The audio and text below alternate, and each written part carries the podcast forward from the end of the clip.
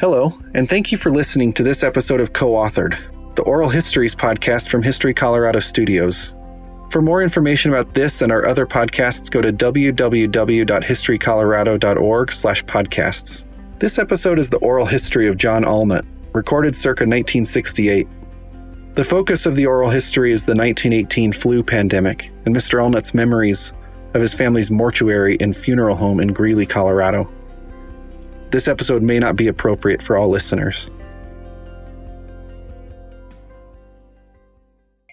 Uh, but getting back to 1918 and the flu, uh, I had uh, was a year late in school, so I was 15 and in the ninth grade when the epidemic hit, and uh, they closed school. I suppose uh, about the first of October, maybe a little before. I think they played one football game uh, before school closed, and um, the, the whole thing was that this Spanish influenza was a pandemic thing. It was all over the world, and and uh, nobody knew what to do about it. That was before the days of uh, antibiotics or uh, the use of oxygen and things like that and uh, the doctors were as much at a loss as uh, as anyone, and uh,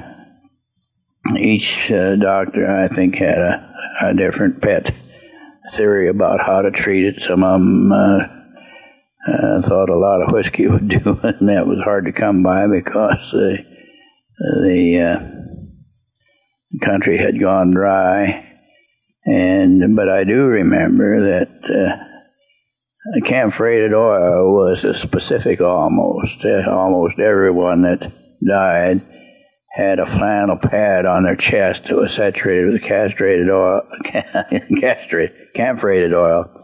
And uh, the, the uh, pharmacist, after they closed the store at night, would heat up a gallon or two of, of oil and then uh, melt a a big block of camphor in that and bottle it up and would have it all sold out by the next day. And but there seemed to be uh, nothing that was very helpful. It started out as what they call a flu, and uh, mostly it was a terminal pneumonia type of thing. And uh, it uh, it took a it was hardly a family that uh, didn't lose one or more, I presume.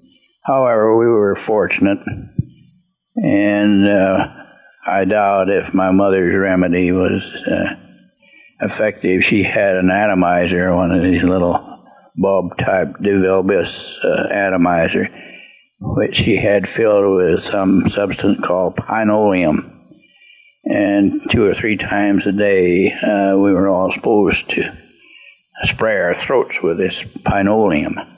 And uh, I doubt if uh, the thing was ever uh, sanitized at all. Everybody stuck the thing in their mouth, throat and sprayed a while, and it uh, tasted like the devil. But anyway, we all got through with, without ever having uh, any sickness at all.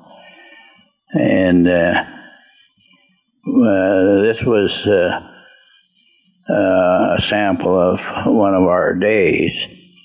As I said in the letter, my mother was pregnant uh, with Barbara, and which was a great concern to Dad because almost every pregnant woman, I expect, without almost without exception, every pregnant woman who got the flu had a miscarriage, and and uh, both uh, I, can remember so many times uh, uh, putting a baby in a casket with their mother, and it was almost invariably fatal to the mother.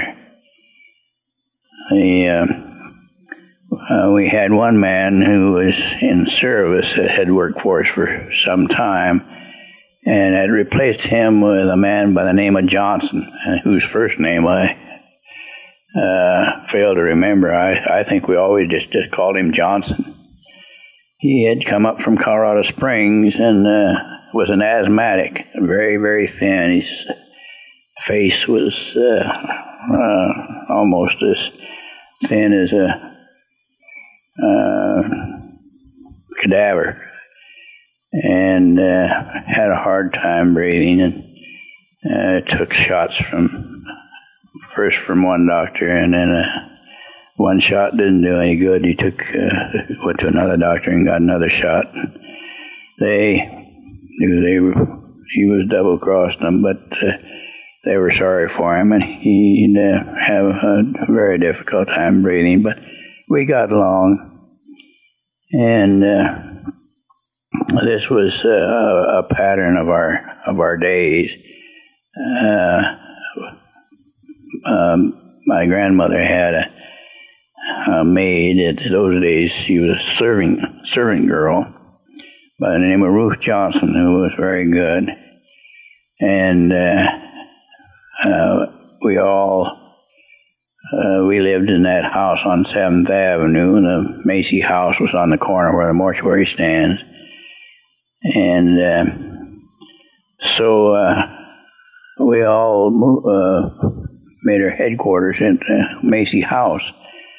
Uh, my grandmother worked every day, and uh, my mother and Ruth would run the house and get the meals and uh, we started in at seven in the morning, got up at six and had breakfast, and was at work at seven.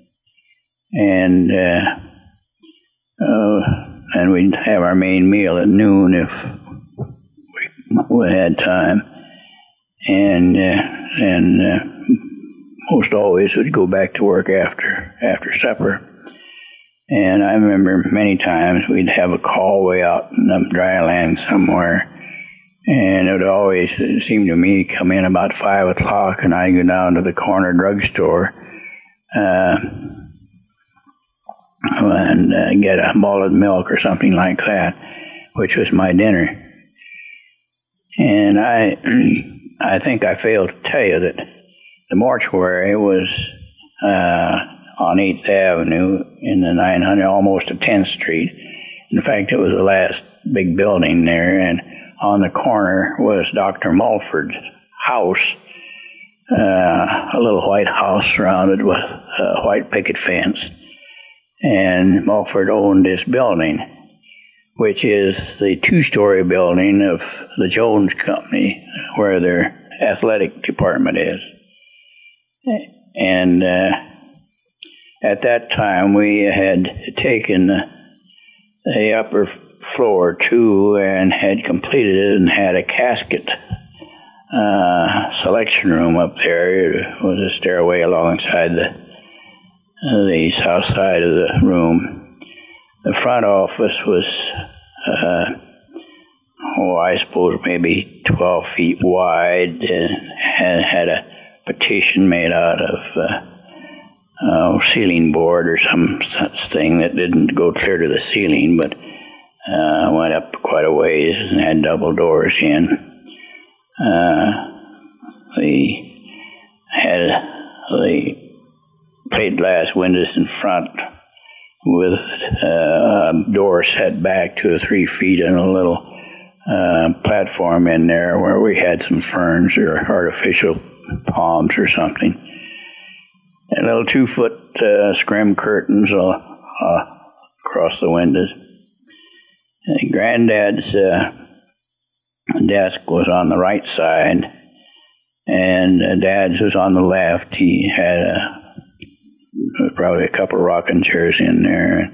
He had a straight chair by his desk, and and uh, then uh, on back was the chapel that went back quite a ways. And then there was a solid plaster wall, and back in the left-hand corner of the building uh, was the embalming room. And uh, there was a little alleyway back in there. I think it's still back there uh, behind uh, Jones. And uh, what we used to call the Dow building, the last I knew, it was a maternity shop or something like that before he came to to the uh, Chevrolet agency. This, this embalming room was not too large. It was uh, room for uh, one embalming table, and then there was an old, old slate top thing that was under the windows there on the back side, and uh, what we called a cooling board, which was what we used to take out when we went out and uh, did the embalming in the home. And before the flu, one of the stock questions that was always asked when we got a call was, "Do you wish the body removed to the mortuary, or, or do you would you like to have the embalming done at home?" And we had a suitcase, kind of a kit with all the instruments, and supplies, and so forth, plus this cooling board which folded up, and uh, we go out to the home and do the embalming. But during the flu, it uh, got so we couldn't do that, and we wouldn't do it. And uh, I can remember particularly one instance where the people were insistent that they wouldn't have their person removed to the mortuary.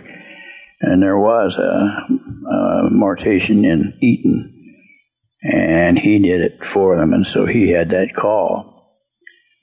But uh, we uh, started out, and as I remember, the first time I went out, uh, Dad woke me up perhaps two o'clock in the morning and said, "Would I go with him out to the country uh, and uh, out by Osgood, which was east of Eaton, and uh, get a man? I think his name was Fuquay."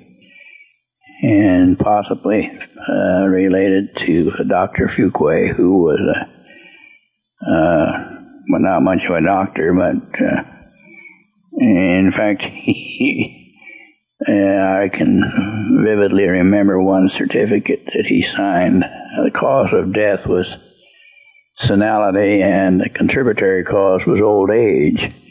Neither one of those causes was an acceptable uh, cause of death to the State Department of Vital Statistics.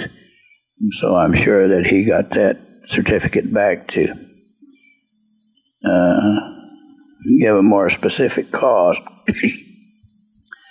but um, it didn't seem to make any difference where uh, whether you were in town or uh, way out in the dry lands, 40 or 50 miles from Greeley. There seemed to be everybody had the flu, and uh, there were a lot of uh, long drives during those months, and uh, with this Buick converted uh, hearse that we drove. It had uh, side curtains, no heaters in any car in those days.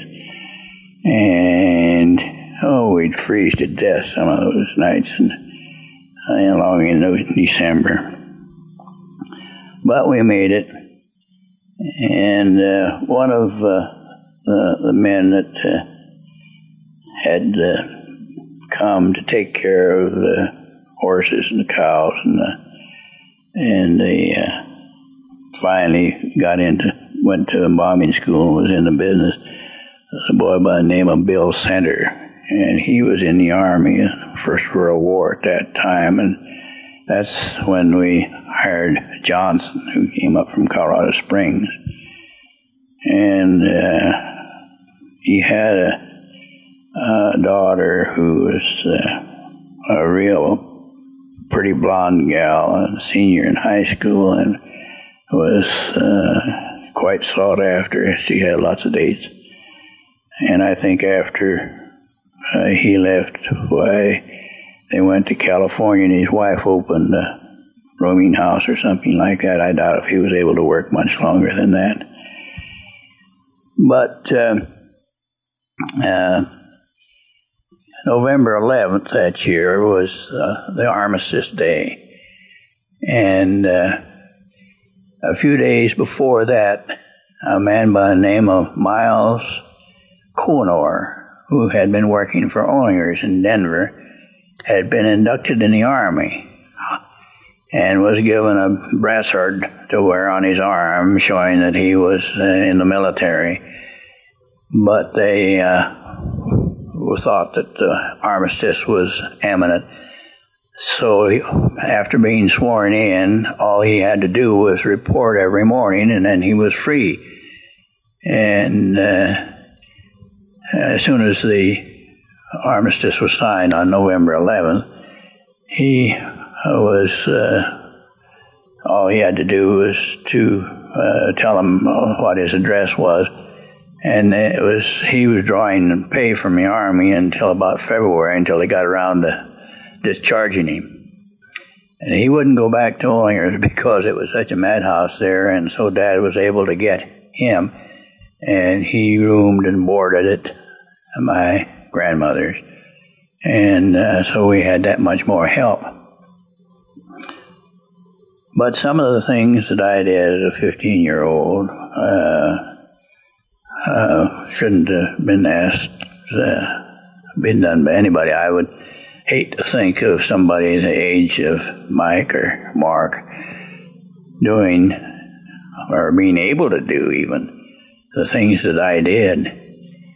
I could drive, and I can remember uh, during the height of the thing when we had uh, a uh, hundred and over uh, deaths a month during October, November, and December. That uh, uh, we'd sometimes schedule a service every 30 minutes. And uh, I'd take, I'd drive and take Dad and the minister to the cemetery, and I suppose one or two cars. Uh, no services in public, no churches even, no church services even. And uh, we go to the cemetery, and as soon as the casket was taken out of the hearse, and uh, I would drive back come back to the mortuary on 8th Avenue and back into the curb. And uh, Charlie Nellie, who was uh, had worked for us for years from the time I was born, I suppose, so, uh, before maybe, would have the uh, next service uh, in the casket, and the family would be there. And uh, we'd roll on the casket truck the casket out to the car, and I can't remember about the pallbearers or how it was handled at the cemetery, whether cemetery men or whether some of the family or whether they had uh, friends who would uh, have uh, enough um, uh, lack of fear to participate. Would be pallbearers. But by the time I get back to the cemetery, uh, Dad and Mr. Phoenix, who was superintendent of the cemetery, and uh, the minister would have walked over to the second location. I presume Mr. Phoenix, uh, on his bicycle, was up at the gate to guide me into the location of the next grave. And uh, I would, they would take the casket out, and I would pick up preacher number one and uh, let out preacher number two and drive back and keep that up every 30 minutes from maybe 1.30 until 3.30 or 4, which uh, uh, that happened uh, several afternoons. I can remember, and perhaps sometimes it wasn't that uh, uh, strenuous, but um, I do remember one time in this Velie, uh, I just gotten started and gotten up to the corner of uh, 10th Street and was shifting, and the shift lever broke off. It was on a ball uh, business there with a pin in it and a hole through the, the stick of the shift. And that broke off right there, and here I was stuck uh, right in the middle of the street. And um, However, we kept our cars in a garage type building I, where Rucker's Furniture Store is on 11th Street. So I went up and got the old Buick, and somewhere, somehow or another, we got the casket transferred from uh, the Velie to the Buick and left the Velie in the middle of the street, and somebody got it hauled off somewhere. I don't remember those details. But. Um, those are just some of the things that happened. And uh, to make it interesting. Uh, we uh, had a number of caskets, of course, when he started, but uh, soon ran out. And uh, Dad bought uh, most of his caskets from the Colorado Casket Company. He was a good friend of the manager down there. And uh, they got so, they were so busy that they wouldn't sell you a casket if you were going to put it in reserve in stock. But you had to have someone uh, ready to be buried. So uh, if a family came in and wanted a funeral, why you called up the, the casket company and asked them when they could get the casket to you. And uh, they would tell you, and they never disappointed. Uh, they were always uh, and the only way they would send them out would be by railway express. And when the train came in about 8.30 in the evening, left Denver at 6, and they'd load up uh, any number of caskets on the express car there. And if we were in a hurry, why, I'd go down to the depot and get this casket. Otherwise, they would be delivered, perhaps three or four or more, be delivered uh, by the express truck the next morning. Of course, we had to take them out of the boxes, and uh, but uh, it was uh, uh, so much. We were so busy that we got some express man who would load up these outside boxes, these pine boxes, and crossways on his truck, three high and seven long, so he could take 21 boxes out to the cemetery, which would be uh, enough for, oh, sometimes a week and sometimes less than a week. And uh, uh, it would be quite a sight to see that load of, uh, we call them rough boxes, going out to the cemetery that way. Uh, we uh, uh, the thing that I've often wondered about since was a lack of system we had. We had no printed uh, forms to mount anything. Uh, Dad would uh, interview the family and get the personal statistics to fill out a certificate.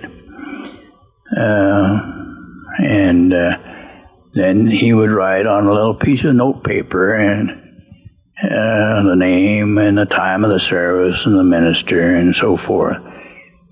But uh, and then put it on a spring clip business, and he had no. That's the way we kept track, and and uh, sometimes the whole family would be in bed, and and uh, we would have someone there for perhaps a week. Uh, before anyone was able to get up and come in to make arrangements. And perhaps by that time it would be two or three in the same family who had died. And uh, we'd, uh, uh, I can remember at one time, I think the most we ever had in the mortuary at one time was 26. And uh, for a long time there, they there was no identification on them particularly, and I finally got to the place where I I didn't know who was who, and nobody else did. I don't believe. So instead of having real tags or anything like that, I just get a piece of paper and and, and pin on the uh, muslin. Uh, I think it was a piece of muslin that we used to cover them with and uh, pin the name on. And uh, of course, we had uh, no facilities to put them in. So we used uh, old folding wooden casket truck like we used up in the display room when we had plenty. We had no caskets up there, so we had plenty of those. And we'd cut two uh, 12 inch boards six foot long and put on these casket trucks, and we'd lay these people on that, and uh, probably uh, uh, make a package of their nightgown or whatever, and uh, use that as a pillow put under their head. And finally, their clothes would come in, and we'd get them dressed. And but uh, usually, uh, we didn't have a casket to put them in until uh, perhaps the night before the service was going to be. And uh, so it was a pretty hectic, crowded thing.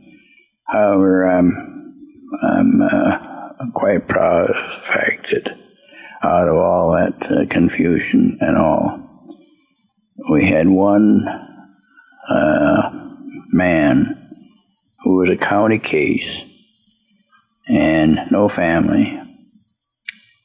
And uh, we had a place uh, where he could uh, be buried. That is a, a spot that was unscheduled. And it was the only burial that we had out of all that uh, hundred and more that was not embalmed during that three months period and I, am I'm, I'm very proud of that fact because it was uh, when people died of flu, it was a very difficult uh, embalming process, and uh, uh, they were hard to take care of, and uh, the men worked. Oh, we always, almost always went back after dinner at night and sometimes they'd send me home by nine or ten unless I was out uh, way out in the dry land someplace and would, wouldn't get home till eleven or twelve. But uh, they seldom came back until eleven or twelve o'clock, maybe later.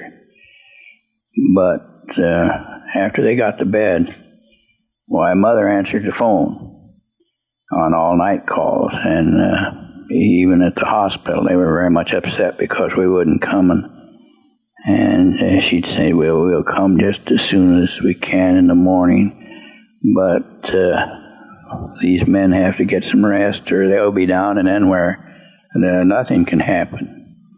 And so we'll, uh, when they go to bed, why, they have worked uh, 14, 15 hours that day, and they got to get some rest. And so I can remember one morning that uh, we started out, and uh, we had seven calls to make uh, people who had died during the night, and probably finished up around 11 o'clock on those. And by that time, there were four or five more we kept on going most everybody was fearful of getting the disease, and uh, you couldn't find anybody to help. Uh,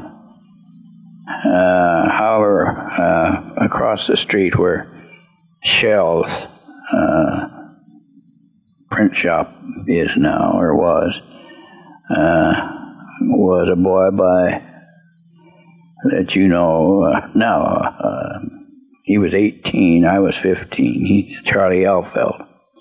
He worked for an auto equipment place there, and some they didn't have much to do, I guess. Anyway, they let him off, and he helped me. So we go out on first calls, 15 years old, 18 years old, and uh, make a make a pickup, which. Uh, you never think of doing in these days at all. Have a couple of kids like that uh, doing it, and we did the best we could. And we used, uh, instead of using cots, as you have known about, we had wicker baskets with a top on. And uh, uh, it was lined with a rubber sheet and, and uh, then we'd take a casket truck and carry it into the house, and then carry the basket in and put it on the truck. To, so you, most of the time, of course, you could put the basket on the floor and, and put the person in the directly just slide him off from the bed into the basket, but we didn't like to do that. Uh, but uh, then we'd have to carry the basket from the house uh, back to the car and then come back and get the truck and fold it up and take it back. Thank you for listening to this episode of Co authored. To find more podcasts from History Colorado Studios, visit www.historycolorado.org/podcasts.